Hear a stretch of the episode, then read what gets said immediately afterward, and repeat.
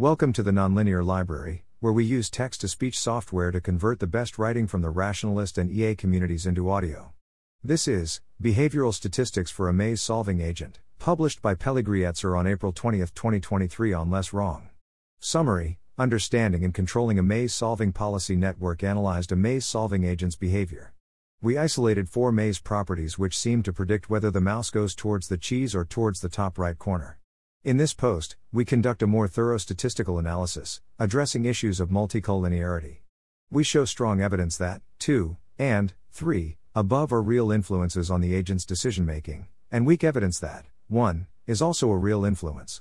As we speculated in the original post, four falls away as a statistical artifact. Peli did the stats work and drafted the post, while Alex provided feedback, expanded the visualizations, and ran additional tests for multicollinearity. Some of the work completed in Team Shard under SERI MATS three point oh. Impressions from trajectory videos. Watching videos Langosco et al.'s experiment, we developed a few central intuitions about how the agent behaves. In particular, we tried predicting what the agent does at decision squares. From understanding and controlling a maze-solving policy network. Some mazes are easy to predict, because the cheese is on the way to the top right corner. There's no decision square where the agent has to make the hard choice between the paths to the cheese and to the top right corner. Here are four central intuitions which we developed. Closeness between the mouse and the cheese makes cheese getting more likely. Closeness between the mouse or cheese and the top right makes cheese getting more likely. The effect of closeness is smooth. Both spatial distances and legal steps distances matter when computing closeness in each case. The videos we studied are hard to interpret without quantitative tools, so we regard these intuitions as theoretically motivated impressions rather than as observations. We wanted to precisify and statistically test these impressions, with an eye to their potential theoretical significance. We suspect that the agent's conditions for pursuing cheese generalize properties of historically reinforced cheese-directed moves in a very soft way. Consider that movements can be directed on paths towards the cheese, the top right corner, both, or neither. In the training environment, unambiguously cheese-directed movements are towards a cheese square that is both close to the mouse's current position and close to the top right. Our impression is that in the test environment, closeness to top right and closeness to cheese each become a decision factor that encourages cheese-directed movement in proportion to how strongly the historical condition holds at present. A second important aspect of our impressions was that the generalization process interprets each historical condition in multiple ways. It seemed to us that, for example, multiple kinds of distance between the decision square and cheese may each have an effect on the agent's decision-making. Statistically informed impressions. Our revised, precisified impressions about the agent's behavior on decision squares are as follows. Legal steps closeness between the mouse and the cheese makes cheese getting more likely. Load step decision square, cheese, increases P cheese acquired. Spatial closeness between the cheese and top right makes cheese getting more likely. Low D Euclidean cheese, top right, increases P cheese acquired. The effect of closeness is fairly smooth. These distances smoothly affect P cheese acquired, without rapid jumps or thresholding. Spatial closeness between the mouse and the cheese makes cheese getting slightly more likely, even after controlling for legal steps closeness, low confidence. After extensive but non-rigorous statistical analysis, our stats consultant tells us there are no low overhead rigorous methods applicable to our situation. We believe that we have strong quantitative evidence in favor of versions of impressions one through three, and weak quantitative evidence in favor of a version of impression four. Because our statistical procedure is non-rigorous, we are holding off on drawing strong conclusions from these impressions until we have a more robust, mechanistic interpretability-informed understanding of the underlying dynamics. One question that interests us, however, is whether these impressions point to a decision-making process that is more shard-like than utility-theoretic in character. When we originally studied test-run videos, we wondered whether the apparent closeness effects could be explained by a simple utility function with time discounting, for example a fixed-value cheese goal and fixed-value corner goal. The evidence that at least some spatial closeness effects are irreducible to legal steps closeness seemed to rule out such simple utility functions, since only legal steps closeness matters for time discounting. Our current intuition is that a predictively strong utility function needs to incorporate spatial distances in multiple complex ways. We think the complex influence of spatial distances on the network's decision-making might favor a shard-like description, a description of the network's decisions as coalitions between heuristic submodules whose voting power varies based on context. While this is still an undeveloped hypothesis, it's motivated by two lines of thinking. First, we weakly suspect that the agent may be systematically dynamically inconsistent from a utility-theoretic perspective. That is, the effects of step mouse, cheese, and, potentially, de-Euclidean cheese, top right, might turn out to call for a behavior model where the agent's priorities in a given maze change based on the agent's current location. Second, we suspect that if the agent is dynamically consistent, a shard-like description may allow for a more compact and natural statement of an otherwise very gerrymandered-sounding utility function that fixes the value of cheese and top right in a maze based on a strange mixture of maze properties. It may be helpful to look at these properties in terms of similarities to the historical activation conditions of different submodules that favor different plans. While we consider our evidence suggestive in these directions, it's possible that some simple but clever utility function will turn out to be predictively successful. For example, consider our two strongly observed effects, de-Euclidean cheese, top right, and step decision square, cheese. We might explain these effects by stipulating that on each turn, the agent receives value inverse to the agent's distance from the top right. Sharing a square with the cheese adds constant value. The agent doesn't know that getting to the cheese ends the game early, and the agent time discounts. We're somewhat skeptical that models of this kind will hold up once you crunch the numbers and look at scenario predictions, but they deserve a fair shot. We hope to revisit these questions rigorously when our mechanistic understanding of the network has matured. Procedure and detailed results. Our analysis can be run in this collab. Operationalizing intuitive maze properties. Our first step to statistically evaluating our initial impressions about the network's behavior was to operationalize the concepts featured in our impressions. And since we suspected that the training process generalizes historically significant properties in multiple simultaneous ways, we came up with multiple operationalizations of each relevant concept when possible. Top right, top right maze square or five by five squares area starting from top right maze square. Distance, legal steps distance or inverse of Euclidean distance. Distance to top right, cheese closeness to top right or decision square closeness to top right. Distance to cheese, decision square closeness to cheese. Our next step was to generate every operationalization of closeness to top right and closeness to cheese we can construct using these concepts, and do a logistic regression on each to measure its power to predict whether the agent gets the cheese. Individual regression results, cheese to decision square and cheese to top right distances are predictive. We generated ten thousand trajectories, each in a different random seed, and screened them for levels which actually contain a decision square. We were left with five thousand two hundred thirty-nine levels meeting this criterion. We trained a regression model to predict whether the agent gets the cheese in any given seed. The baseline performance, either guessing always cheese or never cheese, gets an accuracy of seventy-one point four percent.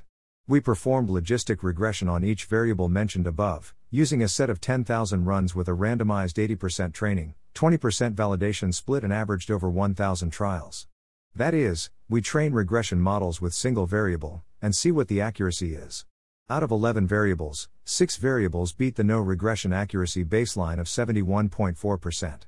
Variable prediction accuracy Euclidean distance between cheese and top right five by five zero point seven seven five Euclidean distance between cheese and top right square zero point seven seven three Euclidean distance between cheese and decision square zero point seven six one steps between cheese and decision square zero point seven five four steps between cheese and top right five by fifty zero point seven three five steps between cheese and top right square zero point seven three two. The remaining five variables were worse than nothing. Variable prediction accuracy cheese coordinates norm zero point seven one three Euclidean distance between decision square and top right square zero point seven one two steps between decision square and top right square zero point seven zero nine steps between decision square and top right five by fifty zero point seven zero eight Euclidean distance between decision square and top right five by fifty point seven zero eight. Note that in these individual regressions, all successfully predictive variables have a negative coefficient. This makes sense, since the variables measure distance and our impression was that various forms of closeness motivate cheese getting. Variables are highly correlated, so we are on rocky statistical terrain. As we move on to multiple regressions to try finding out which variables drive these results, we have to work carefully. Our various operationalizations of closeness in the mazes are inevitably pretty correlated. As Dan Braun commented on understanding and controlling a maze-solving policy network, I'd be weary about interpreting the regression coefficients of features that are correlated, see multicollinearity. Even the sign may be misleading. It might be worth making a cross-correlation plot of the features. This won't give you a new coefficients to put faith in, but it might help you decide how much to trust the ones you have. It can also be useful looking at how unstable the coefficients are during training, or for example when trained on a different dataset. There is indeed a strong correlation between two of our highly predictive variables. We then computed the variation inflation factors for the three predictive variables we end up analyzing in detail. V I F measures how collinearity increases the variance of the regression coefficients. A score exceeding four is considered to be a warning sign of multicollinearity. Attribute V I F Euclidean distance between cheese and top right square one point zero five steps between cheese and decision square four point six four Euclidean distance between cheese and decision square four point six six. Our statistician friend suggested that in situations like this it's most instructive to look at which individually predictive variables affect prediction accuracy when we had dropped them in a multiple regression, watching out for sign flips. The procedure isn't fully rigorous, but since much of our evidence is backed by qualitative maze editing experiments and domain knowledge, we are relatively confident in some conclusions. Finding stably predictive variables with multiple regressions. Let's take the predictively successful variables from the individual regressions, the variables that scored better than no regression, and perform an L one regularized multiple regression to see which variables remain predictive without sign flipping. We average over two thousand randomized test train splits. Regression accuracy eighty-four point one percent. Attribute coefficient steps between cheese and top right five by five zero point zero zero three Euclidean distance between cheese and top right five by fifty point two eight two steps between cheese and top right square one point one four two Euclidean distance between cheese and top right square two point five two two steps between cheese and decision square one point two zero zero Euclidean distance between cheese and decision square zero point five two three intercept one point four one eight. We see that three of our individually predictive variables made it through without a sign flip. Euclidean distance from cheese to top right square. Legal steps distance from decision square to cheese. Euclidean distance from decision square to cheese. Variables one through three line up with our best guesses about mechanisms based on informal observation and, messy, exploratory statistics, so it's good news that the simple procedure check which individually significant variables don't sign flip recovers them. These are also the three main features which we noted in the original post. We had noted that the fourth feature d-Euclidean decision square, five by five, has a strange, positive regression coefficient, which we thought was probably an artifact. Our further analysis supports our initial speculation. These decision influences are probably not statistical artifacts. We've repeated this particular test dozens of times and got very consistent results. Individually predictive variables outside one through three always go near zero or sign flip. Results also remained consistent on a second batch of ten thousand test runs. Considering a range of regressions on a fixed train validation split, and also range of train validation splits, the regression coefficient signs of one, three, are very stable. The magnitudes of the regression coefficients fluctuate a bit across regressions and splits, but are reasonably stable. Furthermore, we regressed upon two hundred random subsets of our variables, and the cheese decision square distance regression coefficients never experienced a sign flip. The cheese top right Euclidean distance had a few sign flips. Other variables sign flip much more frequently. We consider this to be strong evidence against multicollinearity having distorted our original regressions. Can our three features explain the network's behavior? Are variables one through three enough to explain the network's behavior? Let's see how much predictive accuracy we retain when regressing only on one through three. Regression accuracy eighty-two point four percent. Attribute coefficient Euclidean distance between cheese and top right square one point four zero five steps between cheese and decision square zero point five seven seven Euclidean distance between cheese and decision square zero point five one six intercept one point three five five. There is a one point seven percent accuracy drop compared to the original multiple regression. Unfortunately, it's hard to interpret this accuracy gap in terms of the contributions of individual variables outside one through three. Adding practically any fourth variable to one through three flips delivers big accuracy gains that don't additively accrue when combined, and the new variable's sign is often flipped relative to its single regression sign. See for example one through three, plus legal steps from cheese to top right square. Regression accuracy eighty-four point one percent. Attribute coefficient steps between cheese and top right square one point zero nine nine Euclidean distance between cheese and top right square two point one eight one steps between cheese and decision square one point two one one Euclidean distance between cheese and decision square zero point five one five intercept one point three eight zero. Or one through three, plus legal steps from cheese to top right square plus Euclidean distance from decision square to top right five by five. Regression accuracy eighty-four point five percent. Attribute coefficient Euclidean distance between decision square and top right five by fifty-one point two three nine steps between cheese and top right square zero point zero three eight Euclidean distance between cheese and top right square two point six five two steps between cheese and decision square zero point nine one one Euclidean distance between cheese and decision square zero point four one nine intercept one point three eight nine. Our instinct is therefore to avoid interpreting variables like Euclidean distance from decision square to five by five or legal steps distance from cheese to top right square. Additional experimentation shows that these variables are only predictive in settings where they sign flip relative to their single regression coefficients, that their predictive powers don't stack, and that their statistical effects do not correspond to any intuitive mechanism. Testing redundancy between spatial and stepwise distances. Let's get back to our claimed predictive variables. Euclidean distance from cheese to top right square. Legal steps distance from decision square to cheese. Euclidean distance from decision square to cheese. How sure should we be that variables one, three, each track a real and distinct causal mechanism? For variables one and two, we have extensive though non-rigorous experience making manual maze edits that decrease increase cheese getting by changing the relevant distance with minimal logical side effects. For example, increasing the number of legal steps from decision square to cheese while keeping all Euclidean distances the same reliably reduces the probability that the agent moves in the cheese direction. Our experience making similar maze edits for variable three has been mixed and limited, as they are harder to produce. Still, the results of edits that manipulate three are often suggestive, if hard to interpret. Keeping these qualitative impressions in mind, let's test variables one, three for statistical redundancy by dropping variables and seeing how that impacts accuracy.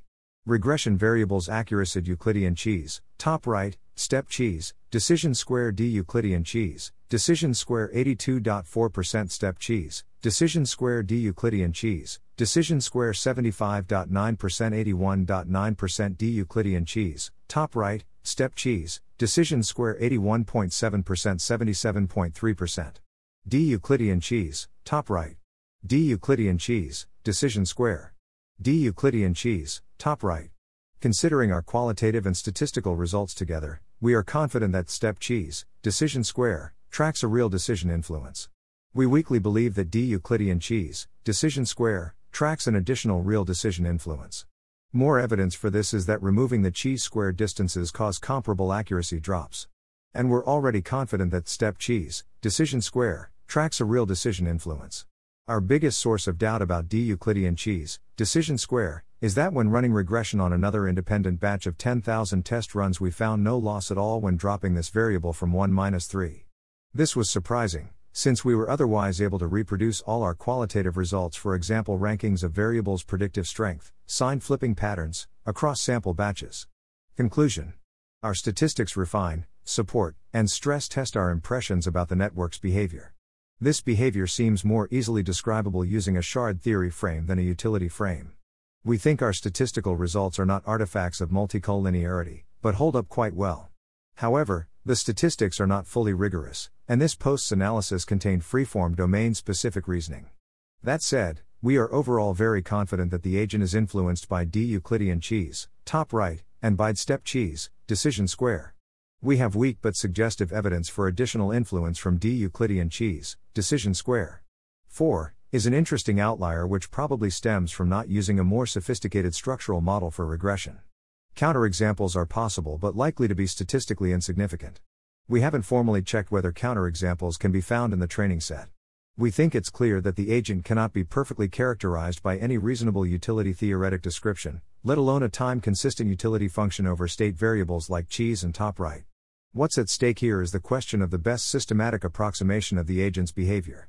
The question, does the agent have the same goal at every time step in a given maze, requires looking at more than one time step in a given maze. Therefore, statistics on the agent's behavior on the decision square alone cannot distinguish between a dynamically inconsistent agent and an equilibrated agent whose utility function has a shard-like explanation. However, action probability vector field plots display information about all possible maze locations. These plots are a valuable source of evidence on whether the agent is dynamically consistent. We also added one more variable, the norm of the cheese's coordinates in the network's reflective field. The norm represents a minimalist interpretation of the effect of cheese closeness to the top right. The top right square of the maze varies level to level and requires sophisticated global computations to identify, whereas coordinates information is static. We don't mean for our analysis to be predicated on the magnitudes of the regression coefficients. We know these are unreliable and contingent quantities. We mention their relative stability more as diagnostic evidence. Our manual interventions look directly at the probability of making a first move towards cheese at the decision square, rather than at the frequency of cheese getting. This is especially useful when studying the influence of legal steps distance, since the effect on cheese getting could be an artifact of the shorter chain of correct stochastic outcomes required to take the cheese when the step distance is short. We suspect that we would observe a clearer effect for de-Euclidean cheese, decision square, if we did statistics on action logits around the decision square instead of on cheese getting frequencies, but there's substantial overhead to getting these statistics. The main thing Alex would have changed about the original post is to not make the de-Euclidean cheese, decision square, influence a headline result, in the summary. Thanks for listening. To help us out with the Nonlinear Library or to learn more, please visit nonlinear dot org.